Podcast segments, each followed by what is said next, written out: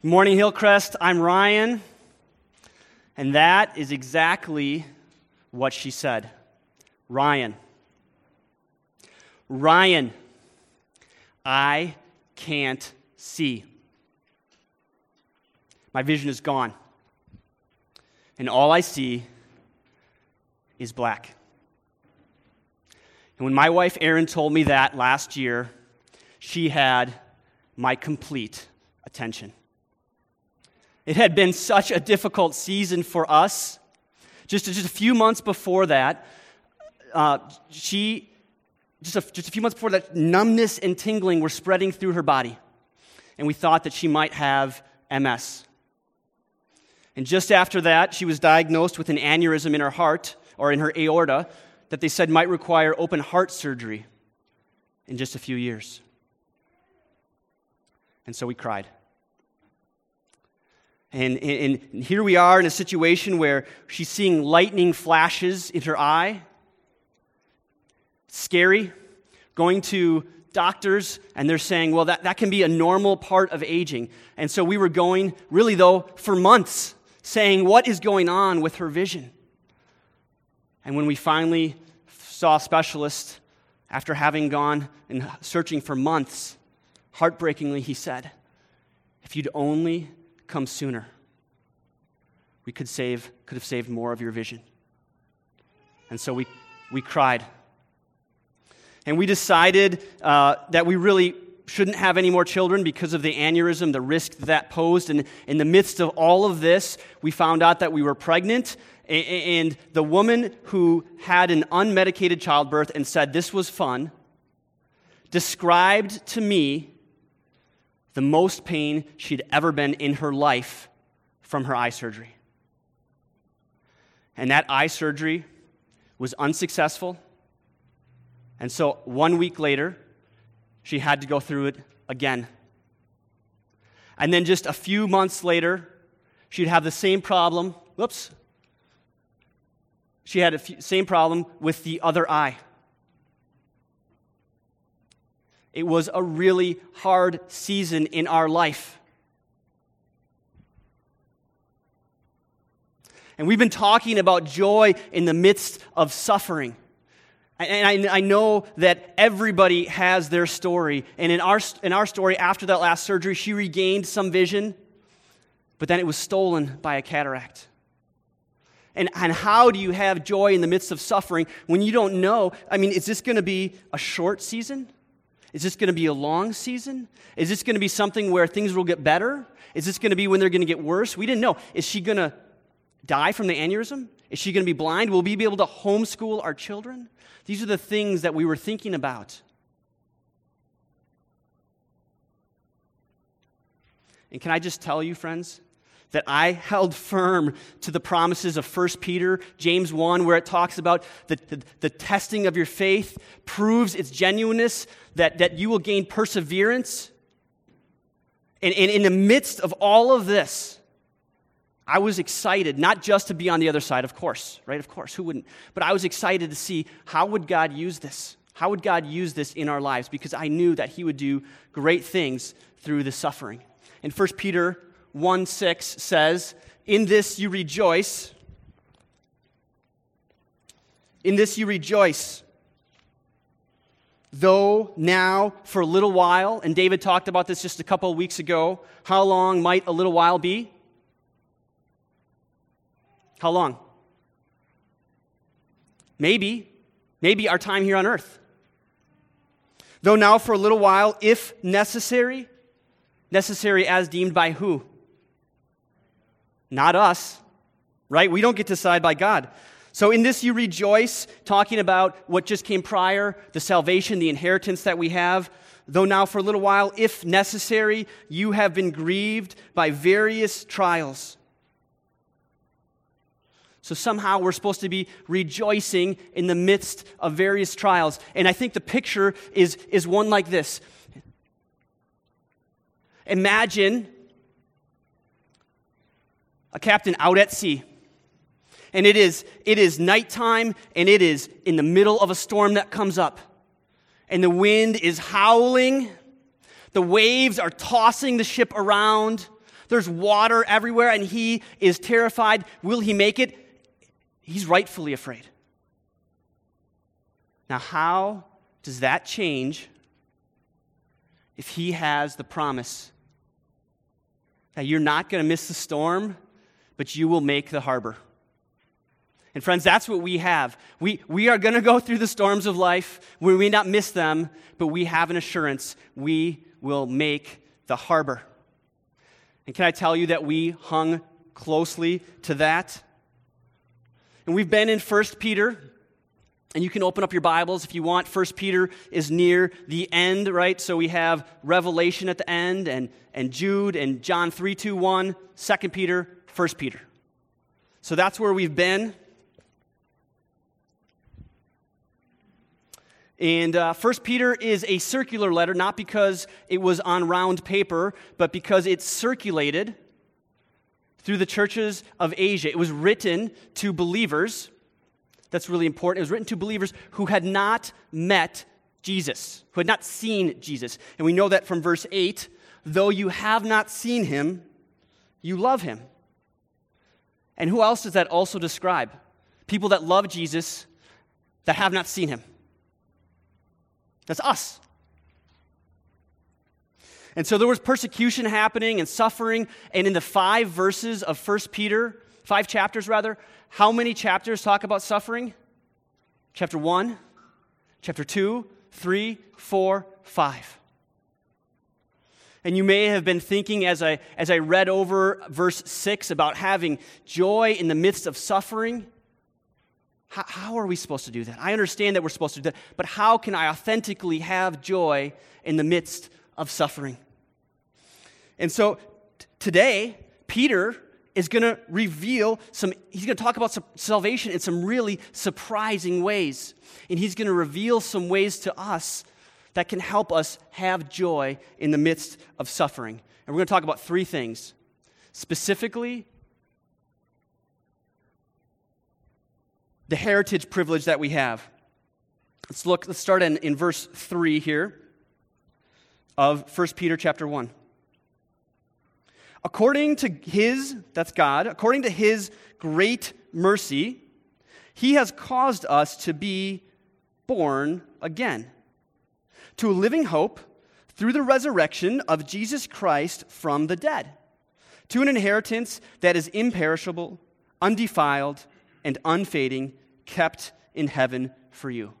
Okay, so we read that. We're going to pause. We're going to get legalistic for a moment, right? I always like to get legalistic. So you may have heard of a group in the Bible called the Pharisees, Jewish ruling class. They tended to be very concerned with the letter of the law. Okay, you take something like the Ten Commandments in Exodus 20, where it says, "Remember the Sabbath day, keep it holy." And they say, "Okay, well, I'm not supposed to work; I'm supposed to rest." So they made 39 rules of different types of work, a specific distance you could travel in one day, where it wouldn't count as work. The rules had rules had rules. And you ever wonder why? Why were they like that? They wanted to follow the law.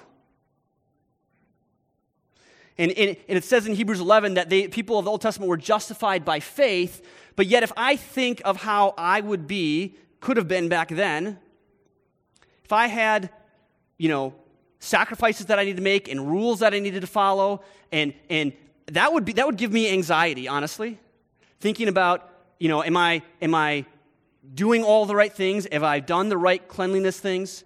That would be enough to give me stress and anxiety. And to me, it's no surprise that they were very concerned with the letter of the law. Now, how does that compare to us? Well, we have the guarantee of our salvation, right? There's no anxiety about being good enough. What does it say in verse 3? It says, we have been born again. We have been reborn into God's family. John 1:12 says, to those who did believe in him, those who called on his name, he gave the right to become children of God. And as children, we have an inheritance that will never perish, spoil, or fade. So we don't need to worry. We do not need to have anxiety about whether or not we are being good enough. How does that help us have joy in the midst of suffering? Man, well, if I don't need, like in my weakness, in my suffering, in my temptation, in my persecution, I'm not worried about being good enough. I'm not worried about following every set of rules. That is so freeing. Because if I have to behave exactly a certain way, man, game over. There's no way. But that's not how we are. We live under grace. Wow.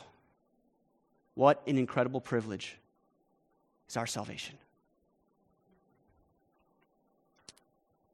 So that's number one, the heritage privilege that we have. Number two is the historic privilege that we have.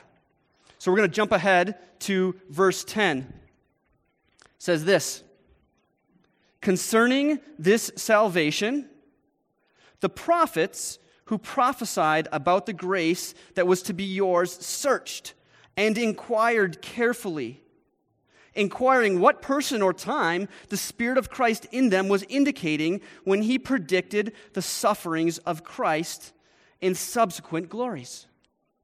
Okay, so it leads with the prophets.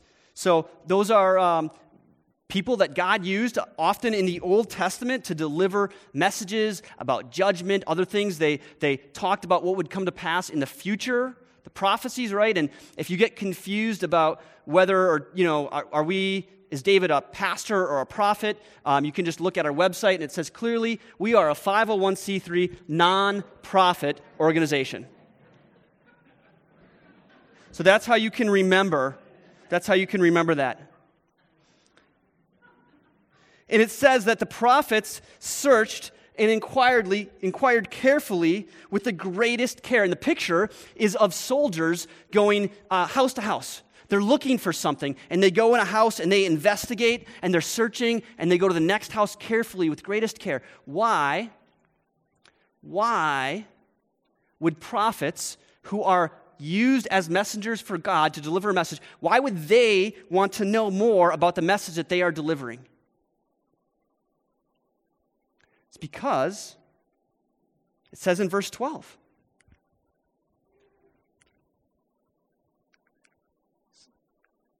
Verse 12, all right. It doesn't say in verse 12. Verse 12 is, it was revealed to them. Oh, here we go. It was revealed to them they were serving not themselves, but you. Isn't that surprising? They gave prophecies. And with those prophecies, they were not serving themselves. They were serving you. Now, you, of course, refers to the people this letter was written to, but that is also us, believers, who love Jesus, though we have not seen him. In the things that have now been announced to you through those who preach the good news to you by the Holy Spirit sent from heaven. So we are the beneficiaries of the prophecies. That's unexpected, I think. It means that we are part of his plan. From thousands of years ago, God had a plan. He gave prophecies to the prophets that were to benefit believers later, us. And as I was talking through with Erin about this, she reminded me that years ago, when we were dating, you know, and thinking about her just made me get all mushy inside and my knees wiggle. And I was going to go to Central America to live for 3 months. I couldn't bear it. And so I wrote a bunch of notes and went to a florist and said, "Hey, could you, every few weeks, deliver these notes with some flowers to Erin?" Because I knew that in the future, I would be gone, and I wanted that to be for her benefit. I wanted to plan ahead. And those were so meaningful and significant for her. She took pictures of the flowers. She still has the notes, right? How much more special than flowers is this? That God, thousands of years ago, was thinking about us and had prophecies to help us understand, to give us the complete picture. Luke 10:24 puts it this way. "Many prophets and kings wanted to hear wanted to see what you see. But they did not see it. And to hear what you hear, but they did not hear it. You know, we might think that seeing is believing.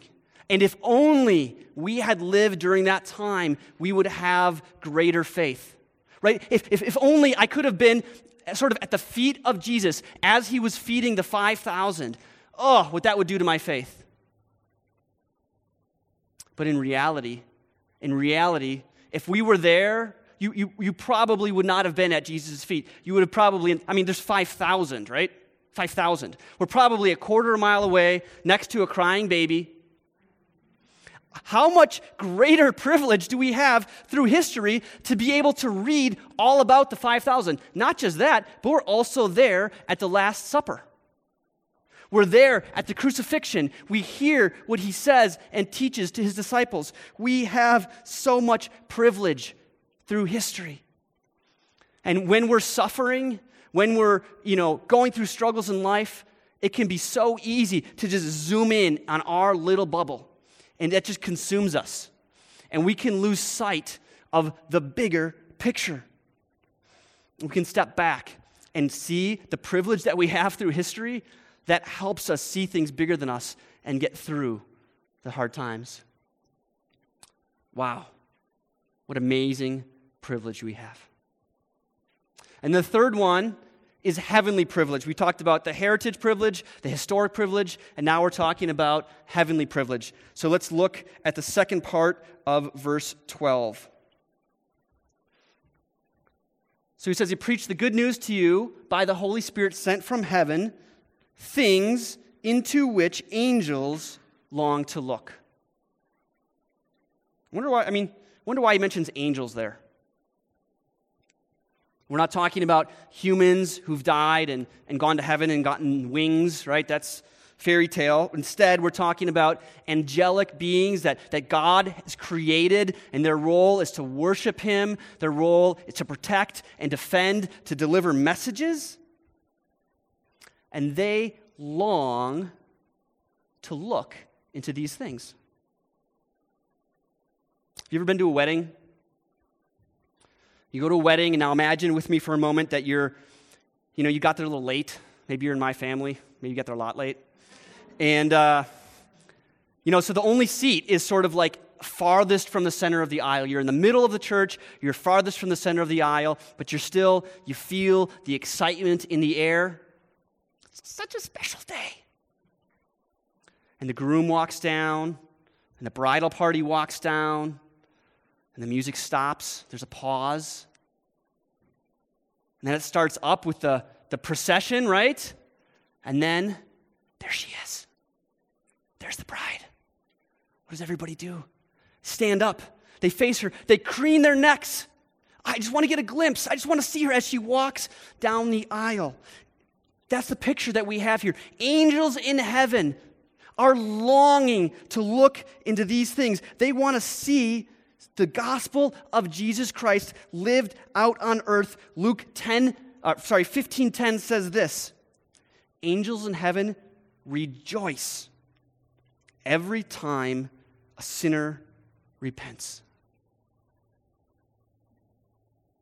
Just think about our privilege. Angels don't sin, and they can't have salvation like we have. They long to look at it, but have to experience it from afar, and yet we get to see it lived out day after day after day. What an incredible privilege that is. Charles Spurgeon, famous preacher from the 1800s, put it this way: angels have never sinned. Consequently, they need no atonement or forgiveness. Never having been defiled, they need not be washed. Makes sense. Never having been defiled, they need not be washed. Yet, they take a deep interest in the work of the Lord Jesus Christ. What then shall I say of the madness of those who are defiled by sin, but have no interest in the fountain where they can be washed whiter than snow.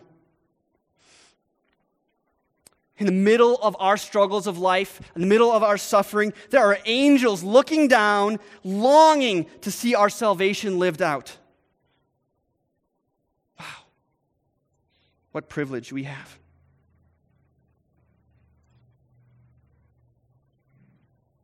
God's people have been waiting so long throughout human history, waiting for a Messiah. And maybe you've experienced a time of waiting. Or maybe you've been through a difficult season, or you're waiting for a loved one to return home. Or you're waiting for an opportunity to get another job. You're waiting. A few months ago, we were waiting for my grandma to die after just a long bout with cancer. And waiting can be hard. In the big things and in the little things. I'm just going to true confessions, since I'm among dear friends. I can struggle with that at times. I put coffee in the microwave 1 minute and 28 seconds, because when there are 2 seconds left, I open the door. I cannot wait even the full. Does anybody else open the microwave when there's 2 seconds left? Just me? Okay. Right? Waiting can be hard. And we don't just wait in little things or medium things. We are also, in some ways, like the prophets, waiting. Because we are told in Scripture that Jesus is coming back. And just like they searched intently, wanting to know more, man, how we would love to know more, to learn more. And we, Jesus comes back riding on a white horse with the heavenly armies behind him. And you can read about that in Revelation 19. It's amazing. Go do it. But, I would love to learn more. But friends, whether it's a big thing, whether it's a little thing, whether it's a medium thing, God is in the waiting. We're not just waiting for Jesus to come back or for him to take us home, though we do wait for those things. He is also present with us now in the waiting. And if you're not feeling the joy in the midst of that, reflect back on this incredible privilege, the historic, the heritage, the heavenly privilege that we have. Second thing, I wonder, do we take this privilege we have for granted? Do we behave like recipients of an incredible gift? I have an unbelievable ability to take things for granted. Turn on the TV. Tons of channels. There's a lot to see on Netflix. Nope, there's nothing good on. Many of us probably have pantries with food, fridges with food. Man, there's nothing to eat. Those things would have seemed like miracles 500 years ago. Miracles. And we're just like, Right? A couple years ago, I was driving a 1996 Toyota Camry. And then, just a few years ago, we got a new, used car. So unbelievable. So unbelievable. Had leather, had a sunroof, windows that went down, heat that worked, and doors that opened. And friends, I was just like, man, this is amazing. But it didn't take long. I was like, yeah, it's a nice car. It's fine. It's in the parking lot right now. It's fine, right? I have a very large ability to take things for granted. And sometimes we get desensitized to what we have, and we don't think about this incredible privilege that we have that should just blow us away. Even amongst God's people, we are privileged. And if that's you, if you're feeling sort of numb and meh, and I have felt that way at seasons for sure, my encouragement to you this morning would be to draw near to God. I mean, man, when I am practicing spiritual disciplines and doing things like spending time in prayer, when I'm spending time in the Word, or meditating, or worshiping, or fasting, doing things that draw me near to God, what does James 4:8 say? It says, draw near to God, and He will draw near to you. Those are great things. If you're not wowed by the things that we've talked about, try making spiritual disciplines a regular part of your life. They will bring this to the forefront of your mind. Draw near to God, and He will draw near to you.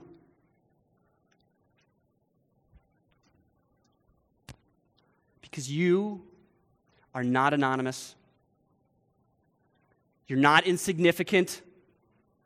You are not unloved. You are not forgotten. You have an inheritance. You have a salvation, not just in the future, but right now and from eternity past. God says, I choose you.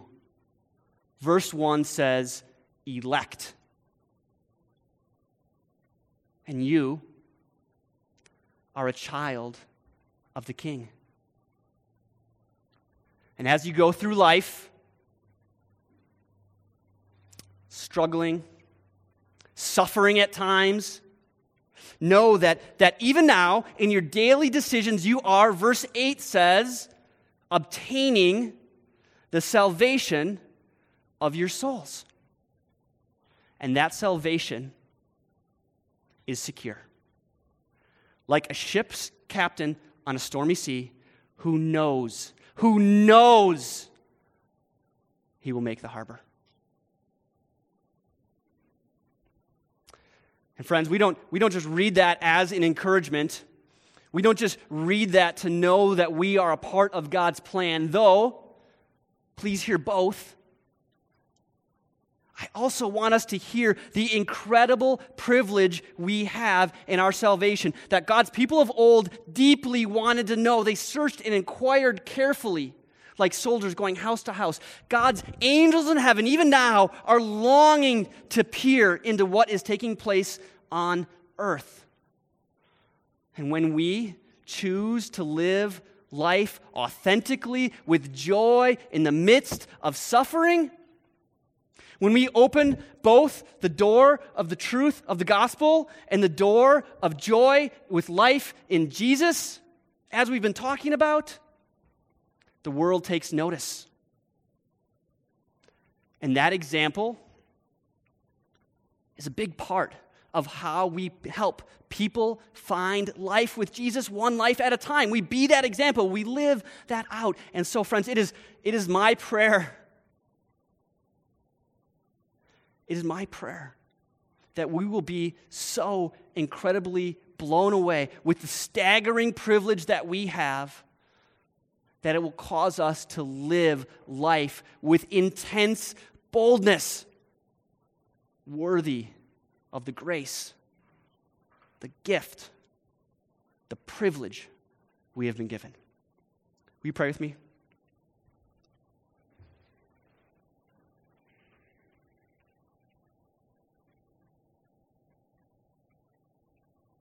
God,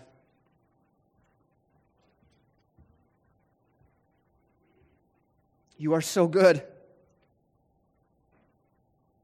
You are so good. Even amongst your people, Lord, you have shown us so much favor, so much privilege, Lord. It blows me away. God, don't let that escape from me. And every moment of life, whether we are waiting, whether we are suffering, whether we are struggling, Lord, you are there. You have chosen us. God, I don't want to take that for granted. I want people to see the way we live our lives in the midst of suffering and say, what is it about them? There is something different. I must know more. God, would that be true of us? Not for our glory, not so people can say, oh, look at them. They are such good Christians. Lord, that's the furthest thing. Lord, but so that your name would be glorified, that people would come to know who you are. Lord, our heart aches for that. Pray this in the name of your Son, Jesus. Amen.